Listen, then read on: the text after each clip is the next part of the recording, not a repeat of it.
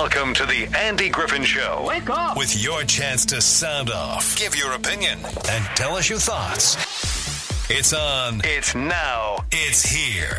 It's the Andy Griffin Show on News Radio 890, 92.5, KDXU, Southern Utah's news talk leader. Welcome to the program 909 here on KDXU. I'm Andy Griffin, live from uh, North Bluff Street, Camping World of St. George Studios on Mayor's Thursday. And uh, it seems like it's been a while, but we got him. Kress Staheli, Mayor of Washington City, is here. Hi, Kress. How are you? Good morning, Annie. Doing well, thanks. Thanks for coming on. Uh, Kress is the mayor of the second largest city in Washington County. And uh, what, what, what would you say, 30,000 or so? Yeah, we're pushing 30,000 full time residents and closer to 40 with uh, a number of individuals from the Wasatch Front primarily who have second homes in Washington. Yeah, uh, probably not coming down too much for the next couple of months because it's going to be so dead gum hot here. but uh, yeah, uh, snowbirds we like to call them. Uh, also with us today is Matt Evans, uh, fire chief for Washington City. Matt, how are you, man? I'm doing well, thanks. How are you? Good. Thanks for coming in today. Uh, full disclosure again before anytime we do anything with Washington City, my wife is the executive assistant to the city manager uh, for Washington City. So uh, I don't think it changes my perspective on things, but uh, just so people know, yes, I do have. Uh, I don't know. I don't. I don't think it's nepotism, but I have. I know someone very close to someone who's worked for Washington City for 27 years. So uh, she was a court clerk for a long time. So she only knew the uh, senior side of Washington City for a while, but uh, now she's uh, moved into the front office, and it's it's really cool. I call her the fixer, Chris, because if there's a problem, uh, somebody calls Shelly and she'll fix it. So. I, have found that often I can just forward the information on, and she's got it taken care of before I can circle back around. Yeah, it's been that way in my family for 33 years. So uh, if I got a problem, go to Shelly. She takes care of it. So, uh, guys, thanks for coming on today. We're going to talk all things Washington City. Uh, and of course, we'll talk with Matt about uh, fire season, fireworks season, wildfire season. It's all kinds of season. We even have theoretically monsoon season coming up, although we'll see if that actually comes to fruition, I guess. Uh, we don't want all the water to come at once, but we do want it to come. For sure. We so, could definitely use it. Uh, all right. Let's start off with let's start off with Matt for a second and talk a little bit about wildfires. I read a thing today. Uh, they they did a presentation. The, the, the Forest Service did a presentation on wildfires in front of the legislature yesterday. Uh, they said there have already this year been 200 wildfires in the state of Utah. Uh, it feels like Matt, we are dry as a bone, and if you toss a match in fact, we saw at the airport the other day somebody threw a cigarette butt into a, a shrub, and the shrub caught fire just like that.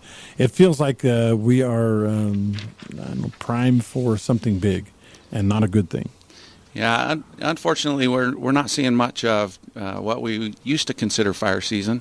Yeah. It, uh, it seems to be more of a year-round problem, mm. and uh, we've probably been uh, at least a couple of months uh, where, you know, we've had a some type of a wildfire somewhere in the county uh, that took a significant amount of resources to uh, wow. to take care of it, and and some that have already uh, you know broken out and and taken you know five six days uh, to a, a, week or two to actually get fully extinguished. So. You have a unique job, and of course, as fire chief, you have to make sure residents' homes are taken care of and, and covered. But Washington does have some wildland area and some area that could catch fire and, and create a wildfire situation.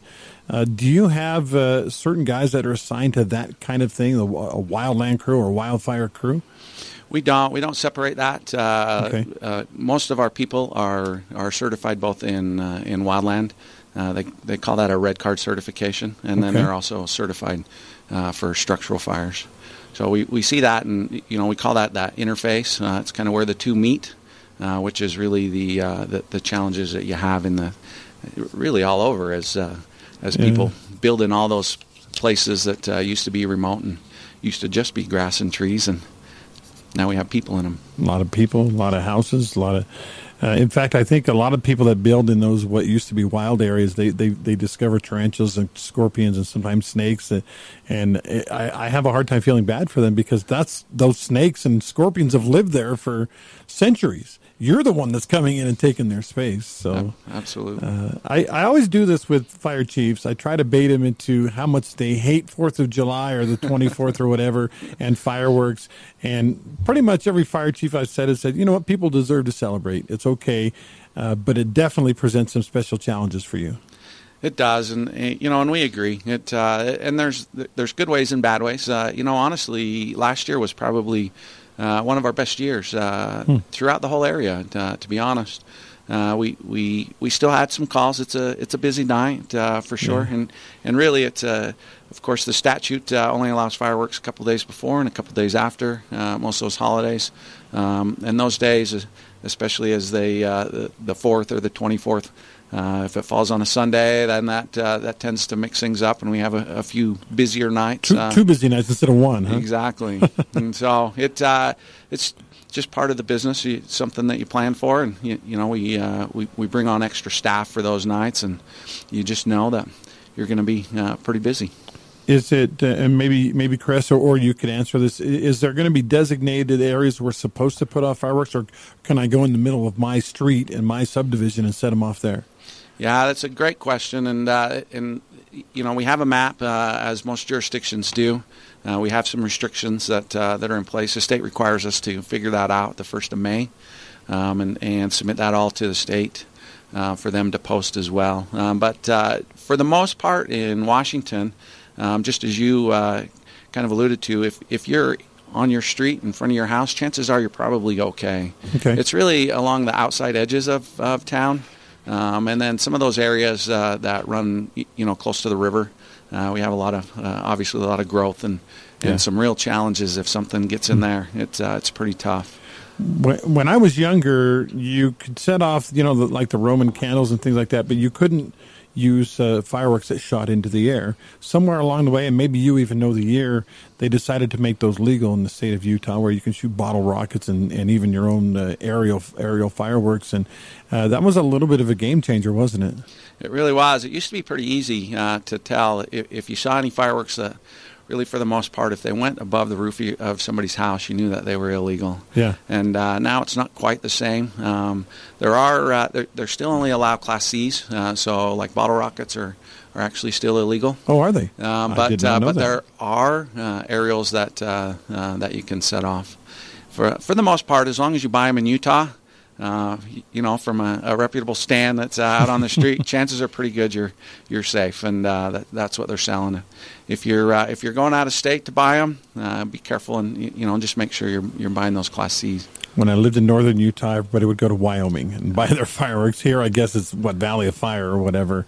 Uh, they go and buy them here, but be aware. And so so if someone gets caught doing what they're not supposed to with, with certain fireworks, what happens to them? You go and write them a ticket, or we do, and so they'll uh, they'll be issued a citation. Of course, it's uh, it's illegal in, in, Utah, and then the uh, the flip side of that too is uh, they're also uh, basically on the hook for any damages that occur. Mm, good point. So when they're putting those off illegally in, in those areas, so really even traditionally, uh, we don't have problems if they if they light them off in the areas um, th- that are open. It's uh, it's when they get out on the outskirts and then they cause a problem.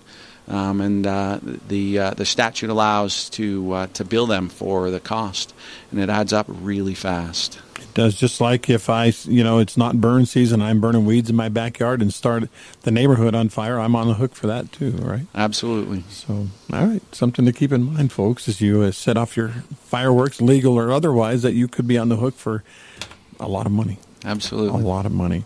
All right. Uh, Kress, again, uh, the mayor of Washington. We're not done with you, Matt. You can't leave yet.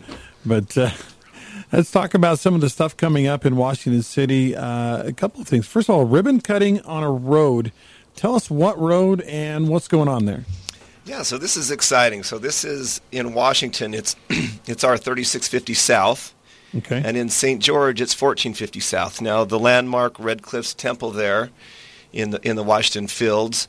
Uh, there's a new section of road that's a, a, joint project between our cities, and we're we're uh, connecting our roads. And as we uh, connected. Um, figuratively and literally connecting our cities, connecting our roads right there at that juncture. Uh, uh, Washington City got together with the city of St. George, and we discussed the uh, possibility of of naming a road that would would be significant and historical. And so, so yeah, we are we're going to have a ribbon cutting on uh, Tuesday, June 21st at 9 a.m. So, right there. So this coming week. This yeah, next yeah. Tuesday, and it'll be right there on 3000 East, next to the new Red Cliffs Temple. And we're gonna we're gonna cut the ribbon. We're gonna unveil the name of the road. I think the words words leaked a little bit what that is, but uh, I haven't heard. So but it's uh, it's and he's not going to tell me, is he? well, you even have an insider, and you still didn't get to know. No, I know. Well, I, I, might have to little pillow talk tonight. I might have to talk to Shelley about what that road's going to be. Well, it's an exciting it's an exciting section of road because in Washington, um, you know, we've we've budgeted to extend that road to the east, and that will tie in uh, to the Southern Parkway. And okay. I and I've read it, that uh, the city of St. George has budgeted to extend that road to the west, to the uh, Crosby Confluence Park area.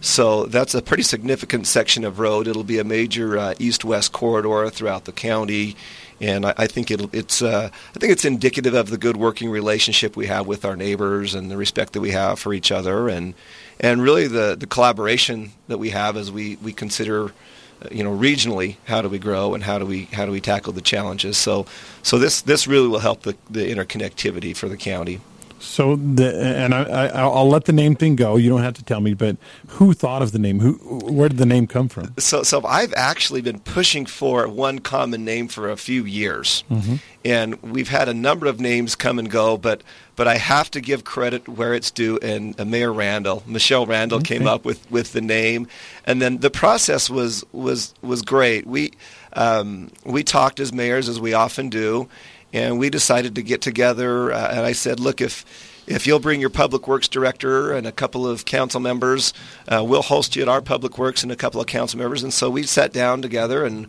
and we discussed it. And and and there were some really uh, neat names that came, but but when when uh, when they shared that particular name, we felt like it was just um, absolutely fitting in connecting our cities and being historically accurate to uh, to some of our you know our, our, initial heritage and really our American patriotic heritage. So.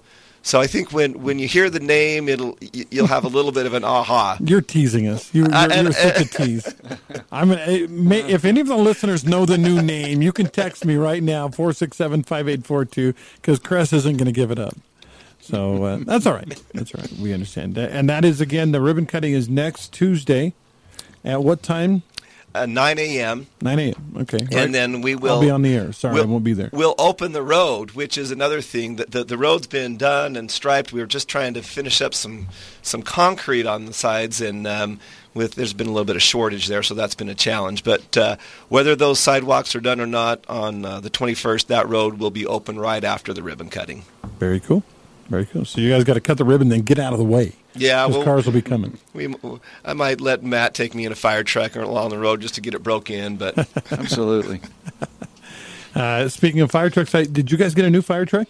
Did oh, I hear that? Yeah, we, we are really excited about this apparatus. It's it's a 107 foot uh, Pierce Ascendant. Correct.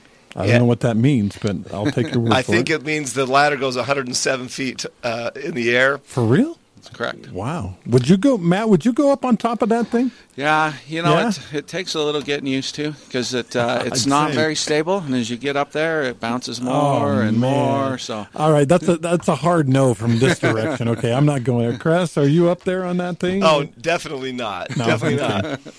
not. Okay, and yeah, what, uh, maybe I might do it if there was no swaying involved, but if it's bouncing and swaying, there's no way. No chance. So, all right, tell us more about it. I heard, and I have no idea what these cost. I heard that these fire trucks are really, really expensive. Yeah, so we're we're over a million dollars, but but wow. but here's one thing Whew. that that I felt like was was really wise, and I've got to give a lot of credit to the chief and to the council on this. Is you know we've partnered with the Hurricane Valley Fire District we have a shared station. It's our station 64. It's their station 46. It's right there on our border near Coral Canyon, and this makes a lot of sense there because we're able to service that area with with you know a shared uh, fire station and jointly staffed. So you know we've been we've been budgeting and saving for years and years for a ladder truck. Well, we recognized that, that the Hurricane Valley had the same need, so we were able to share this apparatus, and, and Chief has actually been out and seen it, and he can tell you a little bit about how beautiful this this equipment is. But but I feel like if we're able to uh, stretch our tax dollars um, by by sharing the cost and sharing the need with mm-hmm. our neighbors. Um, you know, on our east side with Hurricane Valley, uh, you know, I'm just looking at our budget here. We, we spent about five hundred and five thousand dollars, and and they picked up the, the balance on that. So wow. so it was a good approach to being good, you know, wise stewards of tax dollars. Every little kid, when they were little, wanted to be the guy that drove the fire truck. Uh, Matt, do you have to have some kind of special certification to drive this thing? Because if it's got a 107 foot ladder, this is going to be, I know it folds up and everything, but it's, it's got to be a pretty big truck. It is. And they, uh, it, you know, technology is pretty amazing. Uh, it wasn't that many years ago. Uh, for a ladder that size and the uh, the counterbalance and the uh, on the turntable and everything, uh, those trucks had to uh, be a dual axle. They were pretty tough to get into neighborhoods. Yeah. And today, uh, you know, you can buy it. It's about the same size as a regular fire engine. Really? On a you know a single rear axle. Uh, just the amazing things they do with technology. So you don't have to have, to have to have a guy in the back with a steering wheel steering the back of the truck or anything. Yeah, and they do. They still make those, uh, yeah. and that's that's the job that everybody in the fire service really wants. Yeah. They want to do it at least once. Uh, you know, down here because those little cabs aren't air conditioned. They only want to do it once in the yeah, summertime. That's but, right. Uh, I'm done. That was good. Uh, uh, those give you a ton more mobility, of course. So especially getting in and through and around a lot of apartment complexes. So we uh, we do see those, um, but luckily uh, our our council is much better at, uh, at, at some of those kind of issues and make sure they get us some space so we can get rigs in and out. But they do require certifications, and that is different. Mm from just the regular fire engine so to the ladder. CDL or whatever. It has to be a it's, special certification. It is. Okay. It's uh, it has a lot of the same components. You know, pre-trip inspections, all that, and uh, and then of course it goes farther. There's uh, there's a lot to it as far as the you know everyone thinks water goes in, water goes out. Um, but uh, you got to be pretty decent at math to make all those calculations and figure all that stuff out. That's why they make us take all that math in school, huh? Yeah, they uh, they don't give you a calculator, so your math teacher was right. You know, sometime in life you'll have to do all this without a calculator. But not calculus. No, there's no need for that. I had a friend that said, "Yeah, we uh, I I took calculus. I asked them why I had to take calculus, and they said so you can teach your kids when they come with their homework. That's pretty much the only reason. Sure. So, by the way, Mayor, somebody texted me. I think what is the name of the new road? I don't know if you want me to say it or. I, Please, yes, yes. according to this uh, person that texted me, the new road is going to be George Washington. Is that right? That's correct. Is it George, Boulevard Avenue Road? Boulevard. George Washington Boulevard. That is that's pretty cool. Yeah. I'm excited. And he didn't say it. I did. Okay. so don't get Kress in trouble. Uh, but uh, yeah, pretty, pretty cool. George Washington Boulevard. Nice. So we have, I, there's only three boulevards right now, right? St. George, Sunset, and now George Washington. Very cool. All right. I feel patriotic already. it was, uh, I think it was George Washington's birthday the other day. But uh, Anyway, okay, let's move on. Uh, we're talking about the new fire truck. Very cool. Uh, ribbon cutting. Also, there's a cool project, and, and I'm happy, I'm kind of proud to say my wife kind of headed this project up, uh, and it's honor. And they had it in St. George already, uh, and now they're going to honor the Cold War veterans uh, in Washington City. And like I said, my wife was kind of the project head. I stay out of her work because, quite frankly, that's not my area of expertise, and she's good at what she does, and I, I just let her do it. But maybe if you can tell us a little bit about that, Kress. Yeah, it's exciting. So, you know, Washington City's long been known for the way that, that we honor and respect our veterans. Mm-hmm. You know, we, in our, our Veterans Park, right in the heart of our downtown, is kind of the, the, county celebration for Veterans Day every year. So, yeah. so this this November 11th will will be no different. It'll be a, it'll be a, a nice celebration where we recognize all veterans. But but one of the things that uh, that's been recognized is that that some of those Cold War era veterans have been overlooked. And so, uh, what we're doing as part of that uh, celebration this year on November 11th is we um, we're we're adding names onto a registry for mm-hmm. those who served in any branch, whether it be you know Army, Navy, Air Force, uh, you know full time or reserve and guard. Yeah. Um, if you served from the years 1945 to 1991 then we're asking uh, for the, and you're a Washington City resident, we're asking for that uh, you to get uh, Shelley to you know, get your name listed so that we can um, can provide a medal and a special recognition uh, on that day. So we're, we're really looking forward to honoring those off overlooked uh, veterans from the Cold War era. And I believe, uh, isn't the main number 656 6300 over That's Washington right. City? Just call and say, hey, I'm, I know a Cold War veteran, or I am a Cold War veteran, or my husband is, or whatever. And uh, I know that they would love to, to honor you. It's a pretty, pretty cool deal. Yeah. Because some sometimes, like you said, they get overlooked. We, we obviously we love our, our Vietnam veterans and our and our World War II veterans and, and different wars sometimes it's just a matter of chronology. You you weren't born in the time where you would actually be in a war, but these uh, these guys definitely served our country. So Yep. very cool. We had uh, Chris. I don't know if you were aware of this. We had uh, the, we rented out a theater and did the Top Gun Maverick uh, premiere. We actually had a Top Gun pilot. And we had a guy who had flown the, I think it's called the Blackbird, the SE Blackbird, the the one that goes all the way up to the edge of space. Yeah, the SR 71. is that what it is? Yeah, it goes 2,000 miles an hour or whatever it is. And uh, Colonel Berg and George Gio was the uh, the Top Gun pilot that were there at the premiere, and we got to talk to him a little bit before the movie and stuff. It was really cool. Uh, these guys that chose to serve their country, you know, especially uh, not not especially all of them, of course, but some of these guys went to the top of. I mean, you talk about Top Gun, and you talk about the guy flying the Blackbird. The- These guys were the best of the best of the best, as good as you can get. So, pretty cool, pretty cool deal. So, where are we at for time? All right, we got to get a weather break in. Uh, we'll take a break. Uh, we're with Chris Staheli, Mayor of Washington City, and Washington City Fire Chief Matt Evans. Guys, thanks for coming in. Let's uh, take a break. They call me the meat man. You ought to see me eat now.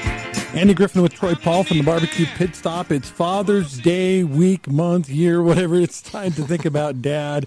Uh, we wanted to spend a minute, Troy, talking about Father's Day food. Now, one of the piece of advice you gave me, I'm like kind of liking that, is kids can make dad breakfast, right? Sure, yeah. They want to do something. Dads are probably going to want to smoke their own meat for Father's Day. Yeah, that's that's kind of what I prefer to do because there's two things I really like. I like to be waited on, and I like to barbecue. Yeah. And so if I can do both of those, that's a pretty good Father's Day for me. Pretty, pretty good Father's Day. So, all right, we start thinking about Father's Day. Uh, obviously, a lot of people, well, I'm going to do a brisket. I'm going to start it Saturday night. But what if you forget or you're not ready? Maybe a little shorter smokes. I think this year, Troy, I'm kind of leaning toward uh, drumsticks. They they are so Drumsticks. Oh, yeah. flavorful and they cook so they smoke even quickly. You know, a couple hours and you're ready to eat, ready to go. Yeah, the big brother of the wing, Yeah. right? It's similar. You can cook it just like you would a wing, um, but you got a lot more meat on there too. We did one of those a few days ago, and they're awesome. It's a great choice. Tell me about now. I use this stuff. and I think it's rotisserie marinade or something like that. But I like to soak my either turkey or chicken in that because it gives it that little extra boost of flavor on the inside. And then you know me, I'm a loot and booty guy on the outside. Yeah, it's a great idea to do some kind of brine or marinade for Mm-hmm. your chicken to give it that base flavor, and then how you top it is up to you. I like to use um, it's Kosmos is the brand, but they have a wing dust. It works Mm-hmm. Great right, on yeah. um, drumsticks there, and so I Was put that like the garlic stuff you put on that last time? yeah, so I put a Oh, garlic was so parm with a buffalo dry rub, and the combination for me is awesome. Loot and Booty's killer too, so Yeah. I know that's that's Well, your route. And and I always talk about and booty, but the, the garlic jalapeno, but it keeps winning. All these I do kind of little mini taste tests with my family and, and friends, and that seems to win almost every time. It's So- it's so good, and it's good Yeah. on chicken. It's good on whatever you put it on. So what I'm doing for mine, Mm-hmm. uh, for my Father's Day, what I'm making myself is a steak. So I'm Oh, gonna yeah. I'm gonna do a steak. I mean, you know, it's Father's Day. I don't care what anybody else eats. They can you know they can have leftover pancakes from breakfast. I don't ooh, care. Yeah, no. But I'm going to make myself a delicious steak. I'm putting on some hardcore carnivore black, some whiskey bent, the rocks, Mm-hmm. and uh, and I'm just going to maybe isolate myself in a room and and eat myself a big piece of steak. I got to ask you before I let you go: Are you going to put any sauce on your steak? Or are you? I, I mean, I, you have so many great sauces at the barbecue pit stop. It seems like you got to put something on it. I'm not putting ketchup on it. No. That's for sure. Um, no, I'm not going to put any sauce on my steak. Okay. All right. All right. Anyway, guys, uh, for more recipes and a chance to maybe find that perfect Father's Day gift, go to the barbecue pit stop located. Right behind Napa Auto Parts on the St. George Boulevard, about 300 East. Come on in and say I'm the hi. meat man. You ought to see me eat now. I got jaws like a bear trap thief like a razor on a Maytag tongue with a sensitive taste. I was born in Texas, Atlanta. Compelling guests, hot topics, the latest news. Always on the Andy Griffin Show. Is there a juicy part in it for me? Right here on News Radio 890, 92.5, KDXU. Southern Utah's news talk leader. Did get a text a few minutes ago. Apparently, there is a gas leak in uh, Hurricane right now. Uh, about 300 north, 500 uh, west. They're closing State Street both directions for a little while while they address a gas leak in Hurricane City. So uh, hopefully they'll get that taken care of quick and find it. I, sometimes I, Matt, Matt Evans here, fire chief for Washington City. Sometimes with a gas leak, the the first thing you got to do is figure out where it's coming from. Yeah, most of the time it's pretty easy. It's the uh, usually the person with the shovel in their hand. It's usually really close to that. Oops, we didn't call blue stakes in advance, did we? Yeah. okay. Well, anyway, yeah. Hopefully everyone's safe. Gosh, don't light a match or smoke a cigarette or anything right now around a natural gas leak. That would be a, a very bad idea. Very bad idea. All right, uh, we're it's Mayor Thursday. Kress Staheli, uh, along with Matt Evans here. Uh, let's talk budget for a couple. No, before we go to budget, let's talk about the flip blitz a little bit. Uh, I, you know, and, everybody's like, well, what does that mean? Well, uh, there was a real movement uh, last month to take some of the grass that was using water but not really being used, and and get rid of it and make it so that there's not grass there anymore. Uh, I know, Kress, a lot of people would say, well, you know, grass helps. It cools things down. Grass is, and surely someone uses it sometimes, but there are certain areas where grass just doesn't get used. And we call that non functional turf. Mm-hmm. And so the initiative has been to replace that type of grass with more of a native desert scape. Okay. But certainly where there are recreational purposes for the grass, we mm-hmm. want to keep that. But if, if it's solely decorative, then uh, and, and people aren't picnicking or playing or using it for other things, and then we would just soon uh, save that water for more important purposes like drinking. yeah, yeah, little things like that, staying alive. Uh, talk to me about the what's the word they use the, the, between a sidewalk and the road. There's this strip of grass. Uh, yeah, that mow strip, mow strip, or whatever. Yeah. Uh, how important are those in our community as far as having them, keeping them cool versus getting rid of them and putting something a little more practical in there. Yeah. So certainly, I think grass is, is more important uh, in a park or you know in certain areas of, of your yard.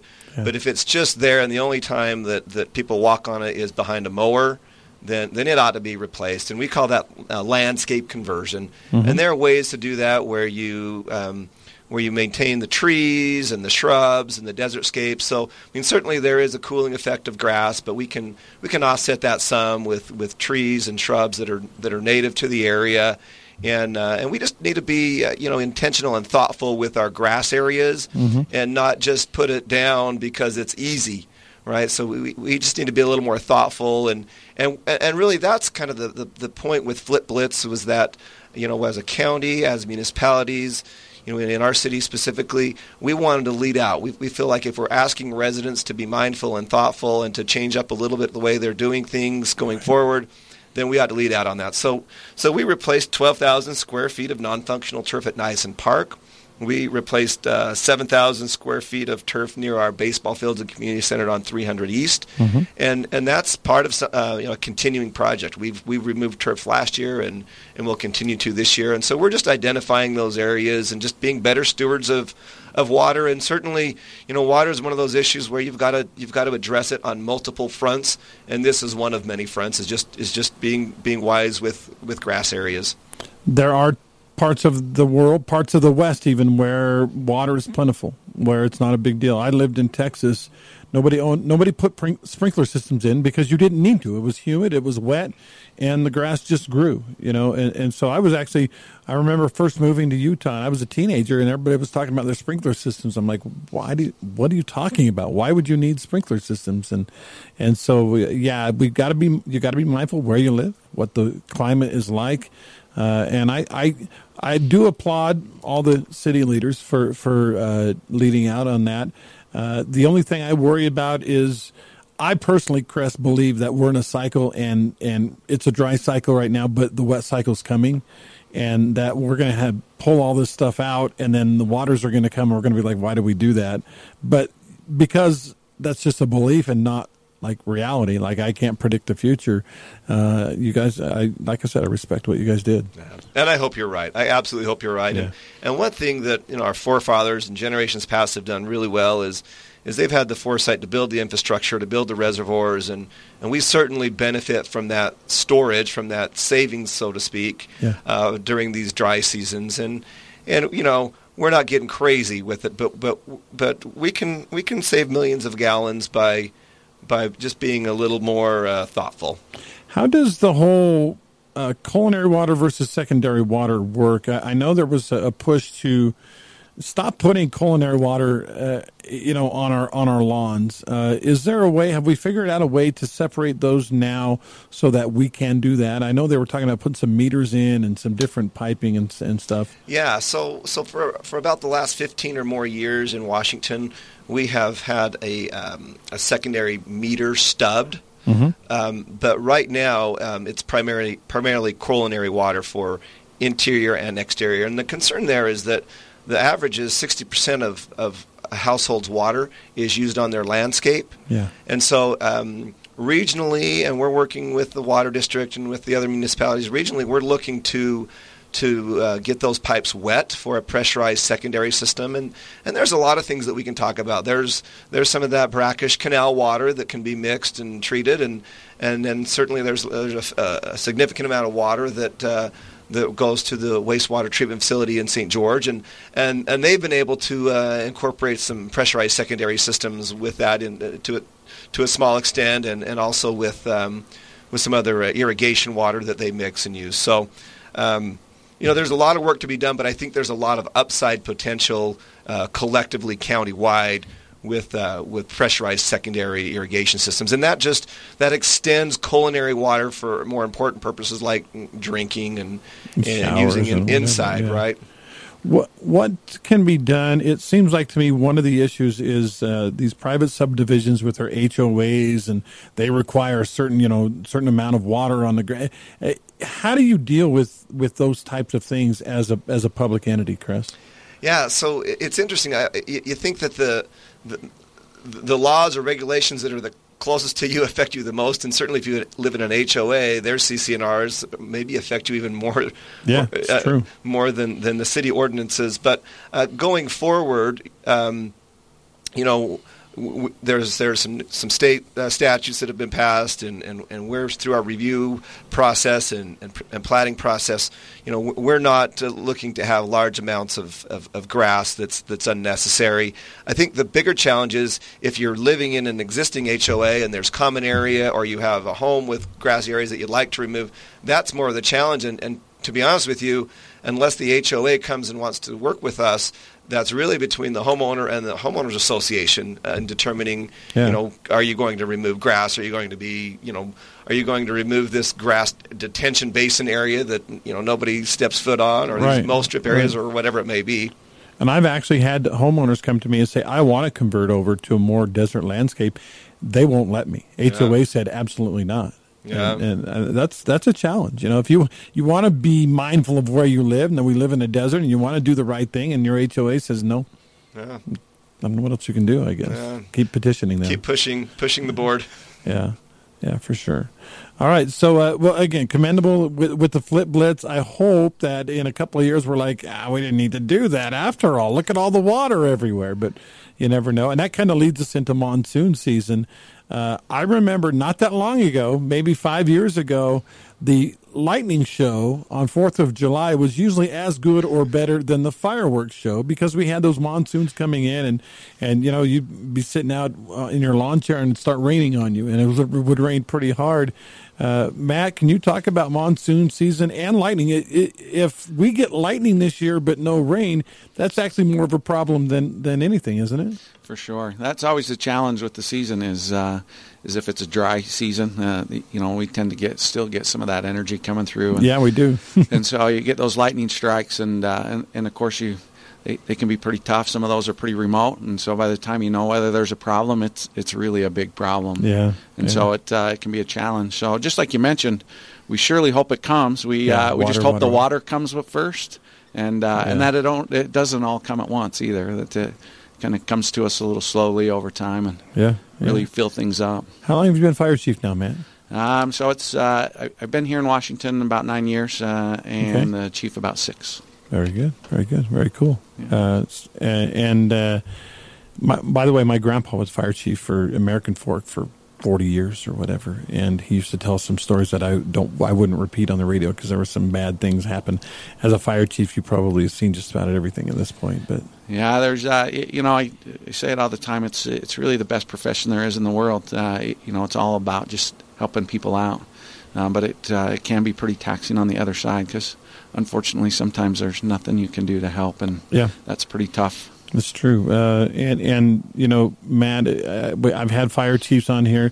One of my favorite uh, charities topics is suicide prevention, and unfortunately, first responders are, I think, three times more likely to take their own lives after they've retired, or even while they're still working, than others. And one of the guys that came in, he said, you know, we have as a first responder, a police officer, or a fire or a paramedic, we have this little box, and when we see something traumatic we put it away in the little box and we because we have a job to do and he said unfortunately when you get time either off time or maybe when you retire you have to start facing some of the things in the box do you guys at washington city do you have counselors do you have counseling some way to help your first responders deal with some of that stuff We do. We've we've really seen a big shift. Uh, you know, and we saw that even on a state level with some legislation uh, the last couple of years. Uh, you know, back when I started in the in the service, it, it was exactly what you talk about. You, you know, and you were actually even kind of coached that direction of, Yeah. well, toughen up and you know and get over it. i remember yeah Yeah, and uh, and now I think we uh, we we have a, a much better handle on that uh, and, and some of those programs. So yes, we do have internal programs. Of course, uh, we have some standard stuff. You know, an employee assistance program. Uh, we have some peer counseling. Uh, we uh, we are instituting some uh, some annual uh, process where we. Uh, you know, we have everybody uh, meet with a counselor once a year, whether they think they need to or, or not, and uh, because we know that those will come up, and Yeah. uh, so establish that relationship and and uh, and keep them healthy. Uh, it's it's definitely a big part of our overall health is our mental health. It's it's a reality in, in modern times. It was always a reality. I think we just kind of ignored it in the past, and, and now it's a reality. I always tell the story, and I'll just tell it real quick. Uh, in in I think it was 1982, they did a study. Uh, they had 500 people in a room, and they asked everyone to raise their hand that knew someone who had committed suicide. There were only maybe five or six hands that were raised. Uh, they did the same study, same 500 people in a room. Uh, this was a couple of years ago, 2020, I think, and almost every hand went up for people that knew someone who committed suicide. And the presumption was, well, there were that many more suicides, but the, the reality was that the people in the room back in 1982, most of them did know someone who had committed suicide, but back then the stigma was so bad, you didn't want to talk about it. You didn't want to admit, yeah, my brother killed himself or what. You, you did not want to say that. And that's actually the difference. It's finally come out now in the open. We need to talk about it.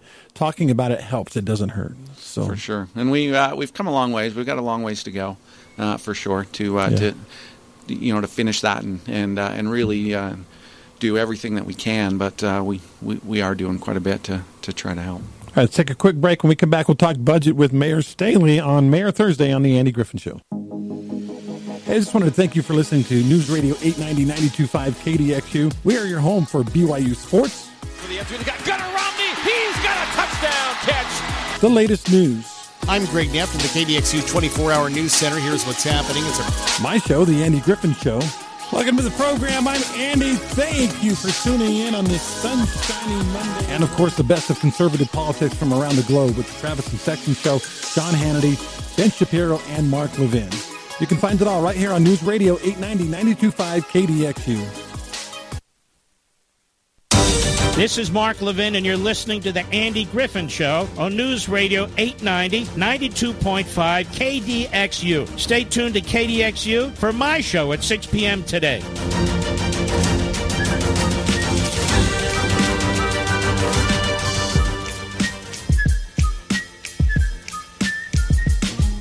I have one promo, guys, that it's Sean Hannity. And Sean Hannity says, You're listening to my good friend, Andy Griffin. I've never met Sean Hannity. I, I, I assume he's a nice guy, I guess, but uh, it kind of cracks me up because, it, well, it, you know, when I first started working here, they told me, uh, yeah, send something to Rush Limbaugh and Sean Hannity and Ben Shapiro, and, and they'll all do promos for your show. And I'm like, they're not going to come on they're not going to do a promo for my you know they're in new york city or wherever they're at they're not going to do a promo for my show so i sent them out and son of a gun within a week i had in their voices i had a promo from all those guys but and i did one recently and and yeah sean hannity sent my good friend andy griffin i'm like oh, okay not really, but uh, I've not been on his show, and he's not been on my show. But uh, but at least he did the promo, so so that was good. Uh, let's talk budget for a minute. It's Mayor Thursday. Matt Evans is the uh, Washington City Fire Chief. He's here with us, along with Mayor Kress Staheli from Washington City. Uh, let's talk about overall budget and then budget for sure. uh, what was the, what was the word we used? Oh, public, maybe public safety. Public safety. That was the that was the word I was looking for. So overall budget first. Tell us about it and uh, what are we talking about numbers wise, Kress? Yeah.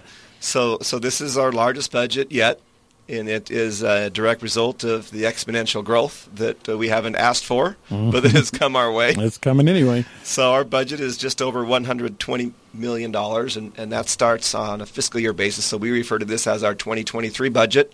Starts July 1, 22, and goes through June 30th of 23. Now, folks, Kress Staheli, his day job, he's an insurance salesman, right? An yes. Insurance agent. Yes.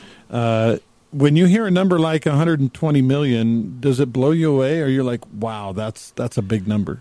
It is, but going through that process, you recognize that even with a number that big, there are so many needs and, and, and included in there, and, and not many, if any, wants. So mm. certainly there are competing demands, and, and really, when you put together a budget like this, um, you're looking at probably around 40 percent. 52 million of it is capital projects. So we're talking, you know, we talked about stormwater, right? 9.4 million in that is for upgrades and stormwater for trunk lines and retention bases and drain intakes, and we couple those projects with stu- with sewer and water and streets, and so.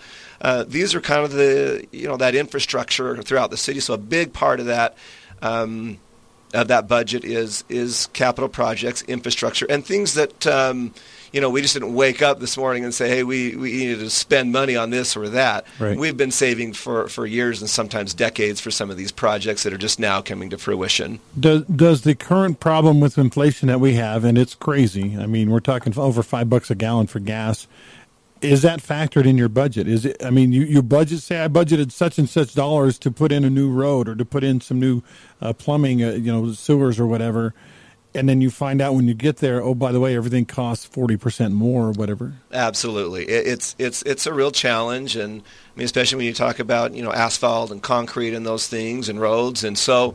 Um, we're doing what we can. Um, the benefit that we have in Washington is we've been very uh, fiscally conservative for, for a long time. Mm-hmm. And so, um, you know, we, we balance our budget. We, we are not going into a deficit. Uh, we keep the state allowed uh, fund balance or savings reserve account.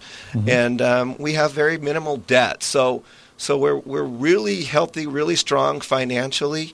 Good. Um, Good you know, we're we're as far as you know the things that fund government operations, you know, we're we're we're probably a little heavy with rooftops as opposed to you know commercial entities that provide sales tax dollars.